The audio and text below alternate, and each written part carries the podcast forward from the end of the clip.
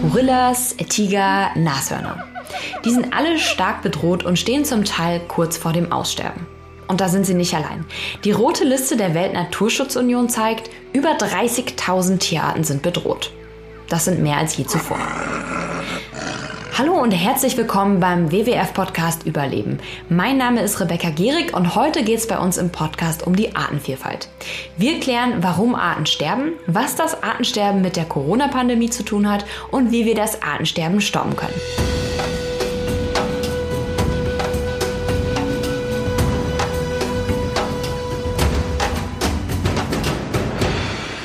Dazu spreche ich heute mit zwei bekannten Wissenschaftsjournalisten, Dirk Steffens und Fritz Habekus. Die beiden haben gerade ein Buch mit dem Titel Überleben geschrieben. Hallo nach Hamburg. Hallihallo. Hallo. Wollt ihr euch kurz vorstellen? Ja, rechts von mir ist der Fritz Habekus und der Fritz Habekus arbeitet als Wissenschaftsredakteur bei der Zeit und er beschäftigt sich hauptsächlich mit Themen aus der Naturwissenschaft und der Umwelt und reist dafür ganz viel um die Welt und guckt sich die Sachen am liebsten immer selber an, bevor er drüber schreibt.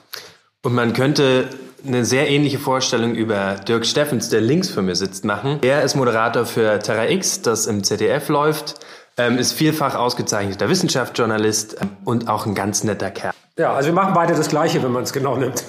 Ja, freut mich sehr, dass ihr euch Zeit genommen habt. Ihr habt es gerade schon gesagt, ihr habt ein Buch geschrieben. Das Buch heißt Überleben, genau wie unser Podcast. Das ist allerdings Zufall. Im Buch geht es ums Artensterben und ihr beginnt es mit einer Liebeserklärung einer Liebeserklärung an die Natur. Ich persönlich denke da direkt an zwitschernde Vögel und summende Bienen. Aber genau das ist jetzt in Gefahr durch das Artensterben. Eine Million Tier- und Pflanzenarten könnten bis zum Ende des Jahrhunderts aussterben. Als Beispiel, das letzte männliche nördliche Breitmaulnashorn ist letztes Jahr gestorben. Das klingt erstmal richtig bedrohlich. Und es ist immer die Rede davon, dass alle 15 Minuten eine Art ausstirbt. Das ist total schwer vorstellbar, zumindest für mich persönlich. Welche Arten sind denn letztes Jahr ausgestorben? Naja, du hast ja äh, unseren Freund, das letzte nördliche Breitmaulnashorn, gerade erwähnt. Aber äh, wir werden in diesem Jahr wahrscheinlich, das ist eine sehr traurige Geschichte, das Ende der Vaquitas erleben, der kleinen Delfine im äh, Golf von Mexiko. Die werden wahrscheinlich das Jahr, befürchte ich, nicht überleben. Wie viel gibt's noch, Fritz? Du warst gerade da recherchiert. Ich war im letzten Jahr da und die Zahlen schwanken zwischen 9 und 22 Tieren. Und das ist quasi ein Aussterben mit Ansage. Und durch die Corona-Krise kann zum Beispiel Sea Shepherd, die, die Organisation, die da im, im Golf von Kalifornien unterwegs ist, ihre Arbeit nicht fortführen und ähm, wahrscheinlich sind da die, die äh, Wilderer, die Totoaba-Wilderer und ungestört unterwegs und, und dann verenden die letzten Vaquitas in Stellnetzen. Ähm, das ist, eine, das ist ein, ein Aussterben, ähm, was wir quasi live miterleben können. Aber ähm, die Frage ist schwer zu beantworten, weil wir ähm, die meisten Arten überhaupt nicht kennen, die es auf dem Planeten gibt.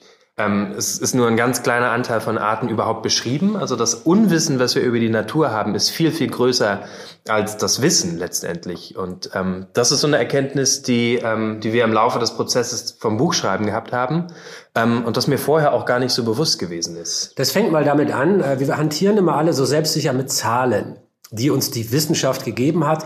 Und wir tun dann so, als seien das alles so, so unumstößliche Weisheiten, die der Wissenschaftsapparat ausgespuckt hat. Aber es fängt mal damit an, was ist eigentlich eine Art?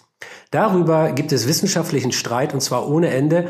Äh, wir haben bei unseren Recherchen zum Buch allein 24 verschiedene wissenschaftliche Ansätze zur Definition einer Art gefunden. Und da es noch nicht mal eine einheitliche Definition gibt, was eine Art ist, gibt es natürlich auch keine Einigkeit darüber, wie viele es davon gibt. Das wäre ja dann auch nicht logisch. Also äh, die Zahlen schwanken zwischen 8 Millionen und äh, ähm, vielen hundert Millionen, je nachdem, wie man zählt. Aber die meisten davon sind halt, wie Fritz gerade schon gesagt hat, äh, uns gar nicht bekannt, was natürlich vor allem daran liegt, dass sie ganz klein sind und für uns überwiegend unsichtbar. Ja, die Geschichte der Vaquitas klingt erstmal ziemlich bedrohlich für mich. Und es ist auch ziemlich krass, dass wir gar nicht wissen, wie viele Arten es eigentlich gibt. Und im Umkehrschluss wissen wir dann ja auch gar nicht, wie viele Arten eigentlich bedroht sind oder sogar schon ausgestorben sind. Wie sieht es denn bei uns vor der Haustür aus? Gibt es auch bei uns in Deutschland Arten, die ausgestorben sind oder vom Aussterben bedroht sind? Naja, ungefähr ein Drittel der Wildtierarten in Deutschland ist ja vom Aussterben bedroht. Also das ist äh, bei uns auch ein Massenphänomen. Geredet wurde in letzter Zeit häufiger mal über die Insekten und die Vögel. Also wir haben in den letzten Jahrzehnten über die Hälfte aller äh, Feld- und Gartenvögel verloren von der Menge. Und bis zu drei Viertel der Fluginsekten. Da gab es ja diese berühmte Krefelder Studie, die das untersucht hat. Das war weltweit die erste Studie, die so lange, über drei Jahrzehnte lang, die Biomasse von Fluginsekten untersucht hat. Und man muss sich ja immer wieder klar machen, das hört sich immer so nach abstrakten Gerede an. Aber ganz am Ende steht ja der Satz, ohne Bienen keine Äpfel oder zumindest sehr viel weniger Äpfel. Fluginsekten sind elementar wichtig für unsere Nahrungserzeugung. Wenn es davon nicht mehr genug gibt, dann ist Landwirtschaft, so wie wir sie bisher kennen, nicht mehr möglich. Und da kriegt man jetzt in unserem Gespräch zum ersten Mal das Gefühl dafür, über was für ein Riesenproblem wir reden. Wir reden nämlich über die Lebensgrundlagen für uns Menschen. Mhm. Und das, das Insektensterben ist auch ähm, deswegen so groß in den Medien gewesen und wurde auch deswegen zu einem politischen Thema. Also zum einen, weil Insekten ungefähr die Hälfte aller bekannten Arten ausmachen. Also Insektensterben meint, die Hälfte aller Arten ist vom, vom Aussterben bedroht. Das ist ein Riesenthema. Und ähm, vor allen Dingen sind das nicht einzelne Arten wie der Panda oder der Eisbär oder ähm, der Elefant, sondern das sind, das sind das sind Arten, die für das Überleben komplexer Ökosysteme elementar wichtig sind. Also da geht es um mehr als nur einfache und einzelne Arten. Und da muss man auch mal unangenehme Gedanken denken. Also wir, wir ich bin ja WWF-Botschafter, wir sind hier zusammen beim WWF auf dem Podcast und ähm, das Symbol vom WWF ist der Panda. Aber wenn der Panda jetzt morgen aussterben würde, was wir natürlich nicht hoffen, weil wir ihn sehr lieben, aber nur mal angenommen, er würde morgen aussterben, dann würde sich in unserem Leben hier ja überhaupt nichts verändern. Der Panda hat keine Bedeutung für unser Alltagsleben.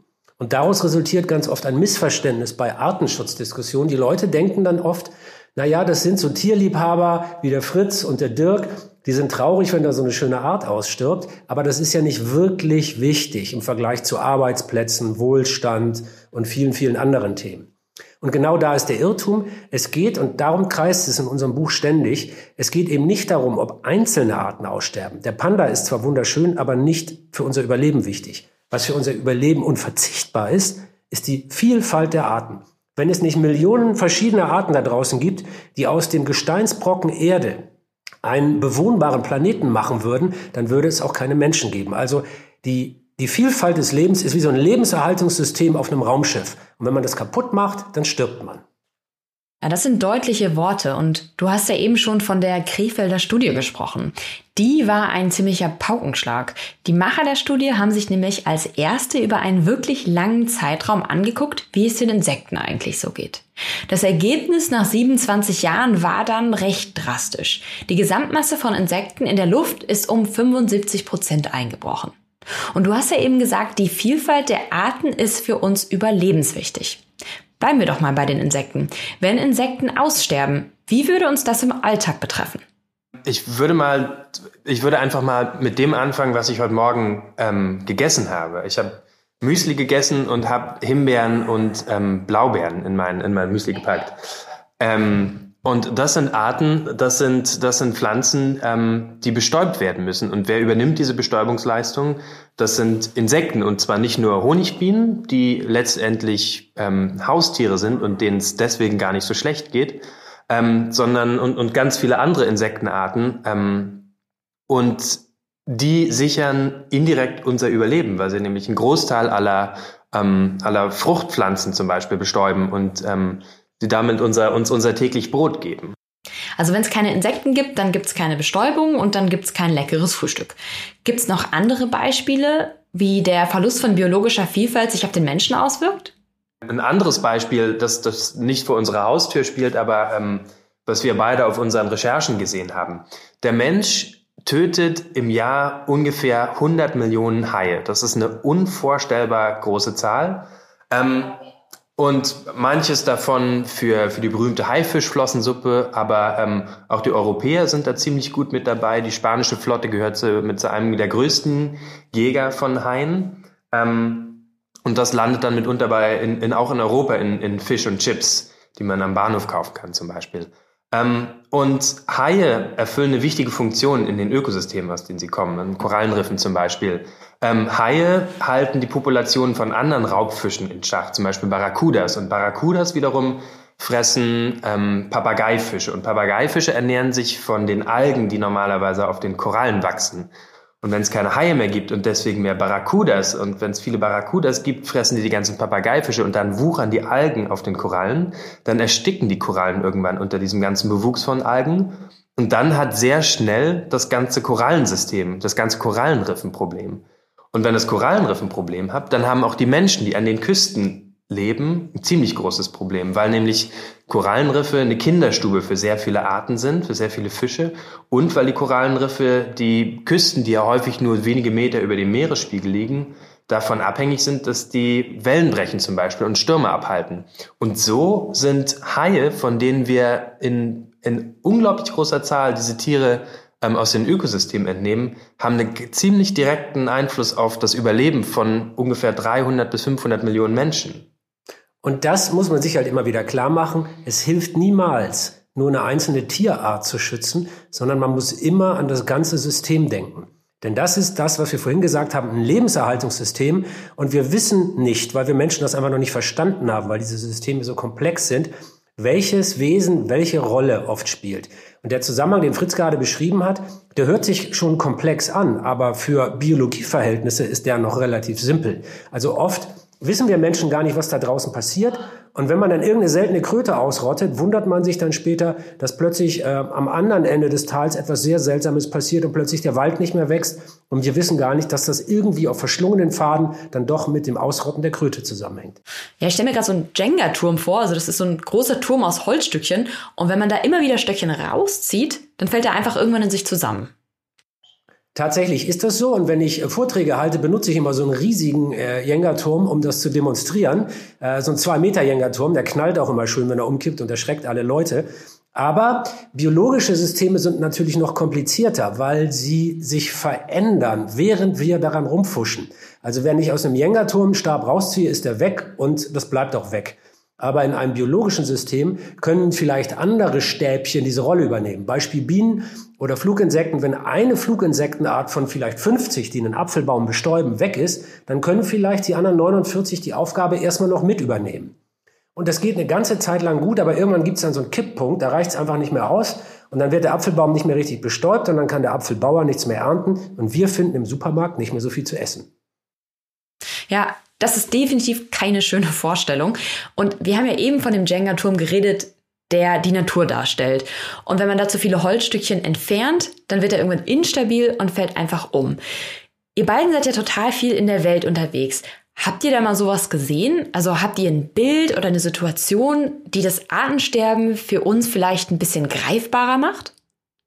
Also eine Sache, die bei mir dazu geführt hat, ich war ja früher nie Umweltschützer, als ich angefangen habe mit diesem Beruf vor langer, langer Zeit. Ich fahre ja schon seit fast 30 Jahren um die Welt. Ich war einfach nur fasziniert von der Schönheit der Natur. Das war mein Antrieb. Ich wollte Tierfilme machen. Und ich bin im Laufe von 30 Jahren immer wieder ans Great Barrier Reef gefahren in Australien. Also ich weiß gar nicht, wie oft ich schon da war. Aber ich kann mich genau erinnern, als ich zum allerersten Mal da war. Also vor ungefähr 30 Jahren. Da bin ich da getaucht und ich war buchstäblich überwältigt. Ich habe alles um, also ich habe alles, was ich je im Leben gedacht habe, vergessen für eine Stunde unter Wasser, weil das so bunt und so atemreich und so atemberaubend pralles Leben war, wie ich es mir nie hätte vorstellen können.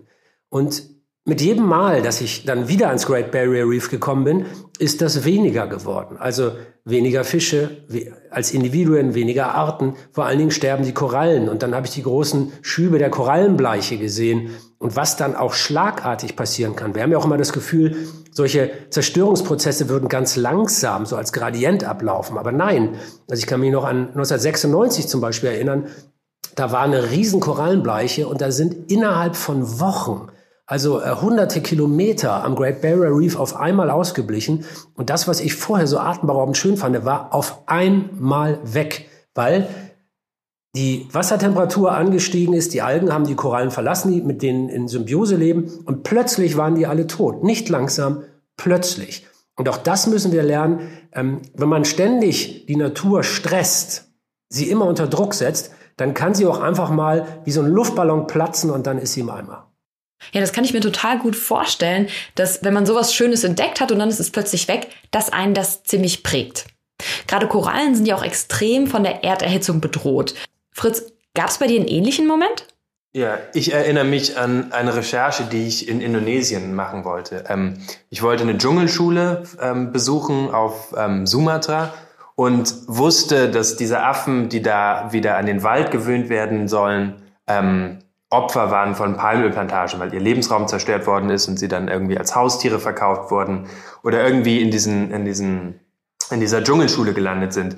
Und ich bin hingeflogen und zum einen ist das Flugzeug die ganze Zeit über so eine Dunstwolke geflogen, ähm, die von den Waldbränden kam, weil auch auf Sumatra, es gibt nicht mehr viel Wald, aber das bisschen, was es noch gibt, ähm, wird auch umgewandelt zu, ähm, zu Palmölplantagen und musste dann, um zu dieser Dschungelschule zu kommen, die noch in einem, ähm, in einem Nationalpark lag, fünf oder sechs Stunden durch Palmölplantagen ähm, fahren. Und das, wenn diese Palmölplantagen waren, da standen die wie, die, wie Soldaten immer Reihe um Reihe um Reihe und das war endlos.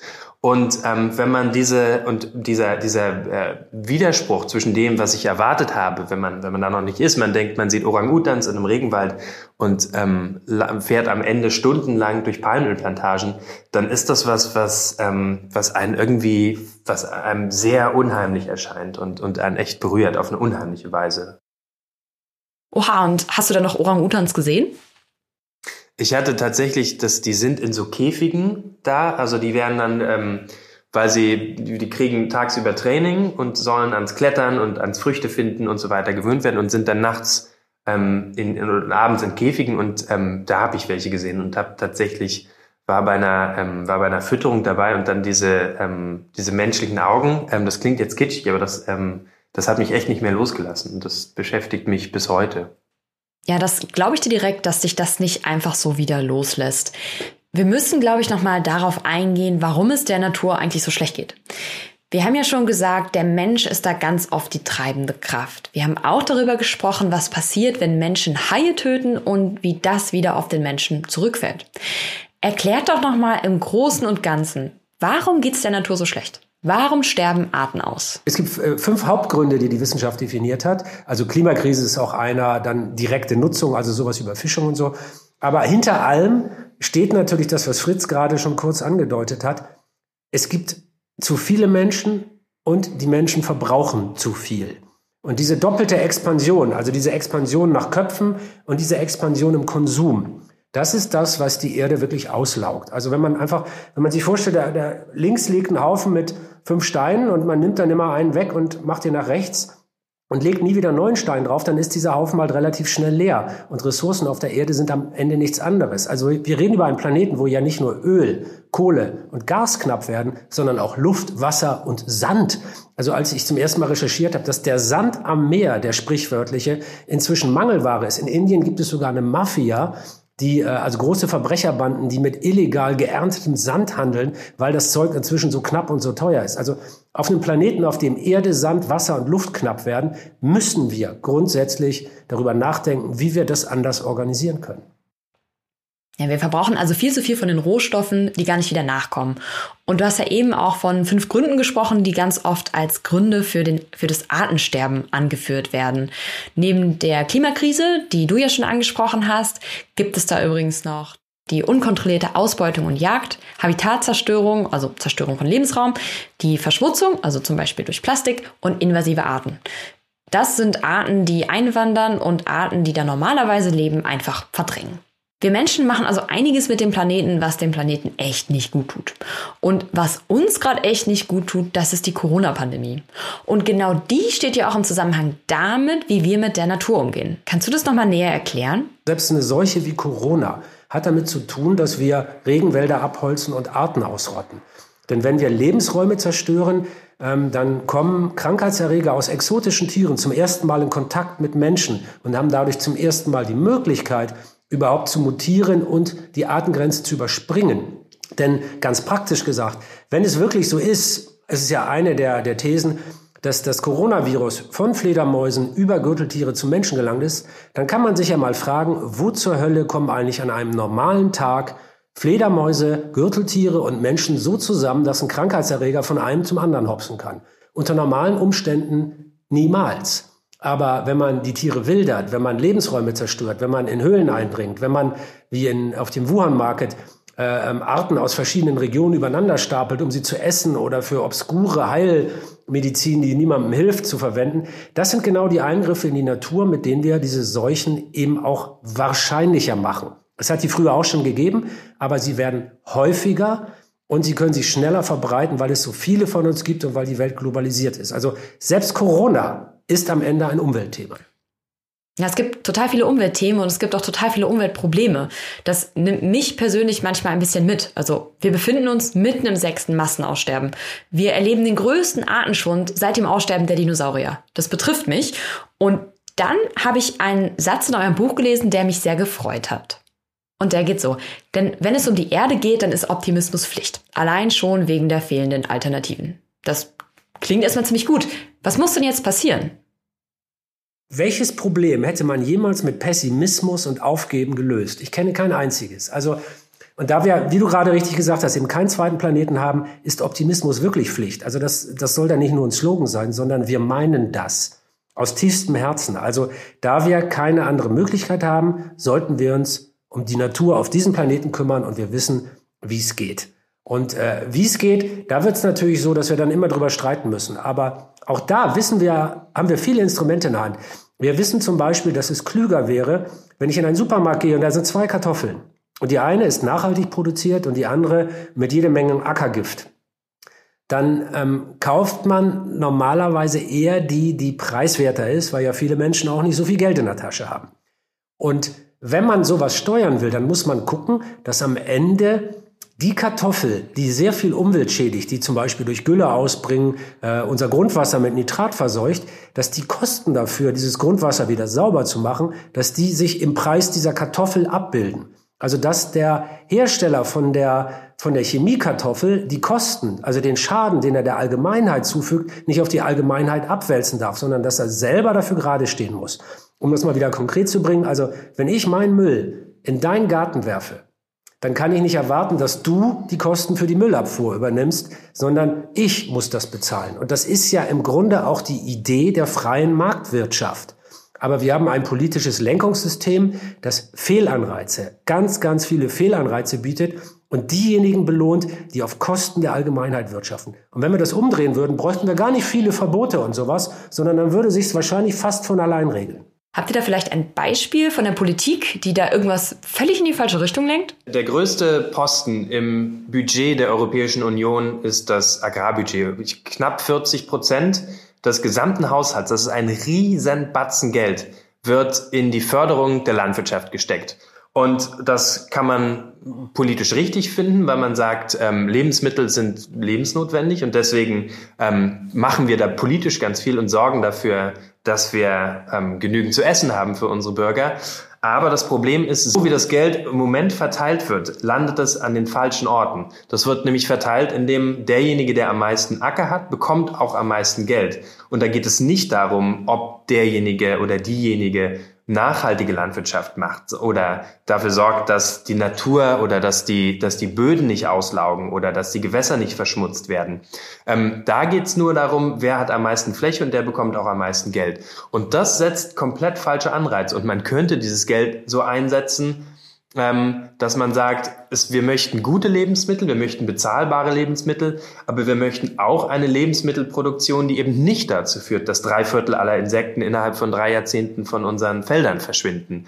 Oder dass keine, dass es keine Kiebitze und keine Lerchen und keine Rebhühner mehr gibt und keine Feldhasen und all die, all die Wiesenarten und landwirtschaftlichen Arten, die normalerweise in so strukturreichen ähm, bäuerlichen Strukturen vorkommen würden. Also da sieht man ganz klar, wie, wie politische Anreize einen Rieseneffekt haben könnten, ähm, die Sachen in die richtige Richtung zu lenken. Ja, da triffst du bei uns beim WWF natürlich auf offene Ohren. Wir fordern, dass die europäische Agrarpolitik das Wohl von Umwelt und Landwirten verbindet. Wir wollen also, dass es der Umwelt besser geht, aber dass es den Landwirten immer noch gut geht und die Verbraucher am besten noch gesunde Produkte zu essen bekommen. Und in dem Thema ist ja auch einiges an Bewegung drin. Die Kommissionspräsidentin Ursula von der Leyen hat ja einen Green Deal angekündigt. Und sie hat auch angekündigt, dass Umweltschutz in andere Politikbereiche einfließen soll. Also zum Beispiel auch in die Landwirtschaftspolitik. Genau, aber was man im Moment sieht, ist, dass die, dass die, dass das gegenwärtige Förderungsmodell der gemeinsamen Agrarpolitik eher darauf äh, hinausläuft, dass es weiter so gemacht wird und dass es eben diese großen Reformen, dass es bislang bloß bei den Versprechungen bleibt. Also ähm, da muss jetzt geliefert werden, glaube ich. Ja, und wenn wir von Lenkungswirkung sprechen, wenn wir von großen Geldbeträgen sprechen, dann müssen wir, glaube ich, auch von den Konjunkturpaketen in der Corona-Pandemie sprechen.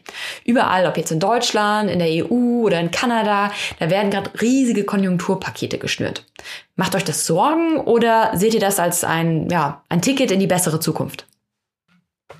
Das ist ganz klar ein Ticket in eine bessere Welt. Denn warum wurden bisher, mit welchen Argumenten wurden bisher immer größere Ökoreformen verweigert, weil man gesagt hat, ah, dann ist mein Unternehmen nicht mehr so konkurrenzfähig, wenn ich als einziger diese strengen Umweltstandards anwende. Dann haben die Länder, also nationale Egoismen haben eine Rolle gespielt. Die Länder haben gesagt, ach, wenn wir hier in Deutschland so strenge Umweltgesetze machen, aber die jetzt in Frankreich, Großbritannien und Amerika nicht, dann haben wir ja, dann hat unsere Wirtschaft einen schlimmen Wettbewerbsnachteil. Und dieses dieses Denken hat dazu geführt, dass sich keiner bewegt hat. Und jetzt sind wir in der welthistorisch fast einmaligen Situation, dass in allen Ländern der Welt, von Liechtenstein bis China, alle ihre Wirtschaft gleichzeitig runtergefahren haben und alle ihre Wirtschaft mit Konjunkturprogramm gleichzeitig wieder hochfahren. Wenn es jetzt einen, wenn auch nur ganz kleinen Konsens darüber gäbe, dass man diese Konjunkturpakete an ökologische Bedingungen knüpft, dann wäre das wirklich ein Ticket in die Zukunft. Und in Deutschland äh, ist es ja nach wie vor so, dass die Automobilindustrie eine unserer allerwichtigsten Branchen ist. Unsere Wirtschaft funktioniert ohne die nicht, das muss man ganz klar feststellen. Und da wäre es doch eine ganz tolle Gelegenheit zu sagen, okay, wir geben euch das viele Geld, das ihr haben möchtet, um die Automobilproduktion wieder hochzufahren, aber mit dem Geld, das ihr von uns Steuerzahlerinnen und Steuerzahlern bekommt, damit dürft ihr nur Autos entwickeln, die viel umweltfreundlicher sind als die, die ihr bisher baut. Also kein Denken von gestern, wenn wir das morgen planen. Der WWF ist da natürlich auch aktiv. Wir fordern, dass umweltverschmutzende Industrien, also Kohle, Autos oder Fluggesellschaften, erst dann Geld bekommen, wenn sie einen Plan haben, wirklich was zu ändern. Sie sollen also einen Plan vorweisen, wie sie den Strukturwandel hin zu einer klimaneutralen Industrie unterstützen. Und wer von euch jetzt zuhört und denkt, Mensch, ja, das finde ich cool, das will ich auch unterstützen, der kann auf unserer Website auch eine Petition unterschreiben, die genau das fordert. Und wenn wir schon mal dabei sind, wie können eigentlich unsere Hörer und Hörerinnen etwas gegen das Artensterben tun? Das ist immer lustig. In, in diesen, ähm, wenn man sich über dieses Thema unterhält, kommt diese Frage immer. Also sie ist absolut unvermeidlich. Und ähm, wenn wir doch ganz ehrlich sind, weiß das doch jede und jeder von uns schon. Also ähm, wir alle wissen eigentlich ziemlich genau, was wir zu tun haben. Wir wissen, wo eine Entscheidung eher nachhaltig ist oder eher nicht. Ja, okay, das fasse ich einfach mal kurz zusammen. Wir sollten also lieber das Rad nehmen statt den SUV, weniger Fleisch essen und uns ab und zu mal im Sinne der Umwelt entscheiden. Fritz, siehst du das ähnlich? Ich bin ein bisschen skeptisch, was die individuelle Handlungsspielräume des Einzelnen angeht. Ähm, ich glaube, dass Dirk recht hat in dem, was er sagt, nämlich, dass jeder von uns jeden Tag Entscheidungen trifft, von denen wir sehr genau wissen, ob sie gut für die Umwelt oder schlecht für die Umwelt sind. Ähm, ich glaube aber, dass, dass der Ball im Spielfeld der Politik liegt und im Spielfeld der Wirtschaft, ähm, weil zum einen die Hebel, die wir benötigen, um das in den Griff zu bekommen, so viel tiefer und so viel größer sind, ähm, dass wir, dass das Individuum das gar nicht, dass der Einzelne, ob er jetzt ein Fleisch isst, ähm, wenn er ins Restaurant geht oder nicht, ähm, macht am Ende so einen großen Unterschied auch nicht. Aber das, was eine, eine europäische Agrarpolitik bewegen kann, ist unvergleichlich größer. Und ähm, ich glaube, dass da, dass man da auch sehr genau, dass man das nicht nur zur Aufgabe des Individuums machen und des Einzelnen, sondern dass man da auch sehr deutlich an, an, ähm, an die Politik und, und Entscheidungsträger in der Wirtschaft appellieren muss, ihrer, ihrer Verantwortung ähm, gerecht zu werden. Und du hast vorhin gesagt, wir haben kein, wir haben kein Handlungsproblem, äh, wir haben kein, kein Erkenntnisproblem, sondern ein Handlungsproblem. Und, und das stimmt. Ähm, und zwar, ähm, wie gesagt, auf, auf äh, der Ebene der Entscheider. Ja, die Politik muss also was ändern und die ganz großen Hebel umlegen. Da stimme ich dir absolut zu. Aber wenn ich das, was du gesagt hast, jetzt mal ganz zugespitzt zusammenfasse, dann habe ich das so verstanden, dass es gar nicht so wichtig ist, was ich eigentlich mache. Na, was, äh, was Fritz völlig zu Recht gesagt hat, persönliches Ökoheldentum reicht nicht aus.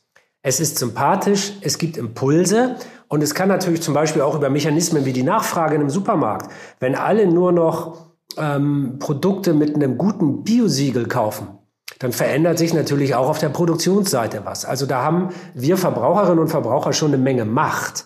Das ist jetzt nicht nichts. Aber ähm, wir stehen unter dermaßen großem Zeitdruck, dass Anreize, die von der Politik kommen oder auch Zwänge, ähm, da viel schneller wirken können. Und wir haben das ja gerade bei der Corona-Sache gesehen, wie weit die Macht reicht. Ich, ich habe das schöne Beispiel gehört, also wir haben 80 bis 90 Prozent weniger Flugverkehr durch die Corona-Krise. Und es ist ja nicht das Virus gewesen, das die Flugzeuge vom Himmel geholt hat, das keine Startgenehmigung gegeben hat, sondern das waren Menschen. Menschen, die, weil das Virus da war, entschieden haben, dass das jetzt sinnvoll ist, das zu tun. Und hier zeigt sich, welche Hebelwirkung tatsächlich Politik und äh, die Entscheider in der Wirtschaft haben, wenn sie mal richtig ansetzen, wenn sie eine Notwendigkeit erkannt haben und es sich für sie dann irgendwie auch auszahlt bei Wahlen oder mit dem wirtschaftlichen Erfolg, dann können die in kurzer Zeit fast alles verändern. Das ist dann sensationell und das kann man aus Corona lernen. Okay, ich fasse mal kurz zusammen. Wir haben es noch in der Hand, wir können das Artensterben noch stoppen. Dafür kann jeder einzelne von uns seinen Beitrag leisten. Einmal in alltäglichen Entscheidungen, aber auch, wenn wir Druck auf die Politik ausüben. Denn die hat die wirklich großen Hebel in der Hand, die jetzt umgelegt werden müssen. Habt ihr da ganz konkrete Beispiele? Wir sagen in unserem Buch im letzten Kapitel, das haben wir mit Ausnahmezustand überschrieben. Und genauso meinen wir das auch. Wir müssen unsere Gesellschaft und damit auch unser Rechtssystem, unsere Politik in einen permanenten Ausnahmezustand versetzen und der Umwelt da ganz andere Rechte geben. Weil wenn man sich mal ganz konkret eine Regelung anguckt, äh, im deutschen, also im Bundeskabinett ist das so, egal welche Ministerin oder welcher Minister irgendwas beschließt, der oder die darf das nicht machen, bis der Finanzminister drauf geguckt hat und den Daumen gehoben hat. Der hat also für alle anderen Ressorts ein Vetorecht. Und wenn man drüber nachdenkt, macht das ja auch Sinn. Denn wenn jetzt äh, ein Gesundheitsminister oder eine Familienministerin so viel Kohle ausgibt, wie unser Land gar nicht hat, äh, dann funktioniert ja nichts mehr. Also muss der Finanzminister drüber gucken und sagen, ja, können wir machen oder können wir nicht machen. Und genau so ein Vetorecht braucht auch ein Umweltministerium. Und das ist das, was wir mit Ausnahmezustand meinen. Und äh, das ist doch ein vergleichsweise kleiner, moderater Schritt, wenn wir das mit dem vergleichen, was wir bei Corona jetzt alle gemeinsam erlebt haben. Also im Vergleich dazu ist das ja fast nichts. Das stimmt. Während der Corona-Pandemie haben wir einiges erlebt. Es sind auch einige Dinge passiert, die wir uns vorher gar nicht so richtig vorstellen konnten. Dabei haben wir natürlich einen echt hohen Preis gezahlt. Manche von uns haben in den letzten Wochen aber auch über größere Zusammenhänge nachgedacht. Wir haben heute in diesem Podcast auch über einen größeren Zusammenhang gesprochen. Und ihr habt gesagt, wenn Tier- und Pflanzenarten aussterben, kann es dem Menschen auf Dauer nicht gut gehen. Da ist auch ziemlich egal, ob wir über die Vaquitas in Mexiko oder Insekten in Deutschland reden. Aber ihr habt auch gesagt, wir können das Steuer noch rumreißen. Wir können handeln, wir müssen handeln. Mit euch zu reden hat mich sehr hoffnungsvoll gestimmt. Und jetzt frage ich mich ein bisschen, was stimmt euch eigentlich hoffnungsvoll? Es ist nicht so, dass wir da rausgehen. Also ich sage das erstmal für mich, aber ich glaube, dass Fritz da nicken wird. Es ist jetzt nicht so, dass wir da rausgehen und unsere Arbeit als Naturreporter und Wissenschaftsjournalisten machen und dabei ständig gute Laune haben, weil wir so viele gute Beispiele sehen. So ist es nicht. Und es wäre nicht wahr, wenn wir das behaupten würden. Aber die, es ist zum einen die Alternativlosigkeit, über die wir schon gesprochen haben. Und zum anderen ist es äh, mein tiefer Glaube an an, an die Menschheit. Also Homo sapiens ist ja deshalb so erfolgreich, weil er der große Problemlöser ist. Es gibt keine andere Art jemals in den, in den dreieinhalb Milliarden Jahren Geschichte des Lebens, keine Art, die so gut Probleme lösen konnte. Und es ist deshalb nicht die Frage, ob wir dieses Problem in den Griff kriegen, sondern nur wann. Ja, der Mensch als Problemlöser, das hört sich doch gerade in Zeiten wie diesen sehr gut an. Fritz, wie sieht es bei dir aus? Ich glaube, dass zum Beispiel auch diese Krise was, was mit uns machen wird. Also zum einen, dass diese, dass, dass uns was fehlt, wenn wir nicht nach draußen können. Macht ganz viele Spaziergänge mit Freunden gerade durch den Park und man, und wir gucken Vögel und sowas. Ähm, und ich glaube, das ist, das sind gar nicht, das müssen gar nicht immer Dinge, die Hoffnung verbreiten, müssen gar nicht immer diese großen Würfe sein, sondern man, manchmal reicht es auch, ähm, im Kleinen zu entdecken, was da draußen eigentlich ist und was da draußen Freude machen kann. Und ich glaube, dass da, dass da eine Kraft drin steckt und dass wir das durch die Krise gerade ähm, begreifen, wie sehr wir ein Teil davon sind und wie sehr auch Natur ein Teil von uns ist. Ja, durch unser Gespräch habe ich jetzt richtig Lust rauszugehen in den Park und wenn auch nur im Kleinen, ein bisschen die Natur zu erleben. Nachdem du das Buch gelesen hast, aber natürlich erst. Ja, das nehme ich mit und lese es im Park. Alles klar. Okay. okay, nochmal für alle. Das Buch, das ich gleich im Park lesen werde, heißt Überleben, genau wie unser Podcast. Ich habe heute mit den Buchautoren von Überleben gesprochen, den Wissenschaftsjournalisten Dirk Steffens und Fritz Habekus. Dirk, Fritz, vielen, vielen Dank für das Gespräch. Vielen Dank für, für das Gespräch und deine Zeit. Ja, wenn du in den Wald gehst und äh, die Vogelstimmen satt bist, dann kannst du ja auch ein Hörbuch hören. Also das gibt's ja auch. Also man muss ja nicht lesen, man kann auch hören. Alles klar, dann weiß ich Bescheid. Ciao.